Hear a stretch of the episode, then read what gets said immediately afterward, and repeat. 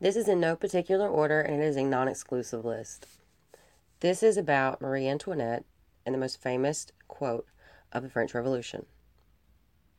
A resolute biographer and a kinder, gentler Antoinette was written in 2001 as an article featured in the New York Times. The title refers to the author and biographer, Lady Antonia Fraser. The article details the life of Marie Antoinette, the Queen of France during the French Revolution. The point that Fraser makes clearly in her work is that the Queen did not say, let them eat cake. The fact she argues is that her, being Marie Antoinette, her conscience would not have allowed her to feel that way. When asked why, she says there's a rumor attributed to her, and one that was most likely made up just to anger the lower classes. The people were on the brink of starvation, and they were also witness to the outcome of the American Revolution.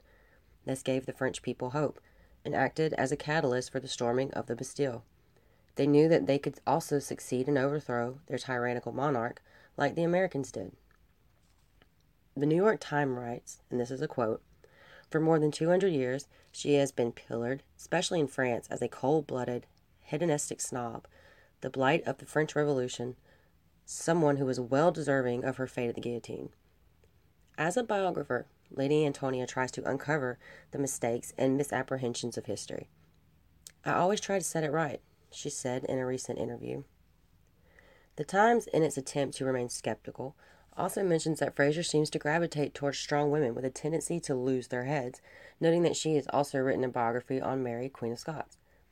Lady Antonia simply states that she is attracted to the idea of strong women throughout history. It just so happens that strong women always lose their heads during these time periods. She, Lady Antonia, also tries to correct the portrait that history has painted of Antoinette by writing that she was actually a very sensitive and empathetic person, and by the end of her life in 1793, she was happy to die. Marie was wed to King Louis XVI as a child, and she was uneducated but very smart. Lady Antonia goes on to state the obvious by mentioning that Louis was more responsible for the revolt because of his neglect and spending, all the while the people of France starved to death. Fraser spent time in France off and on for five years, researching information she could use for her book, as well as any hands on evidence she could find. Fraser goes on to write in her book regarding the famous phrase, let them eat cake, that was originally credited to another person, a Spanish princess that Louis XIV married. It has also been said about many other royals during that time period, according to Lady Antonia. She also brings up a wild idea about Marie's sex life and court life, mentioning that she did indeed have lovers, suggesting that one may have even been female. Fraser also makes mention that there were people in Maine waiting the arrival of her and the king. However, they never successfully escaped France or the Revolution. Fraser also goes into details about Marie's relationship with her mother, Empress Maria Theresa of Austria. She wanted to tell the story of Marie and her life from the beginning to the end, making note of the key things that happened to Antoinette along the way. Lady Antonia makes it clear that as the queen was preparing for death, she never lost her courage and dignity.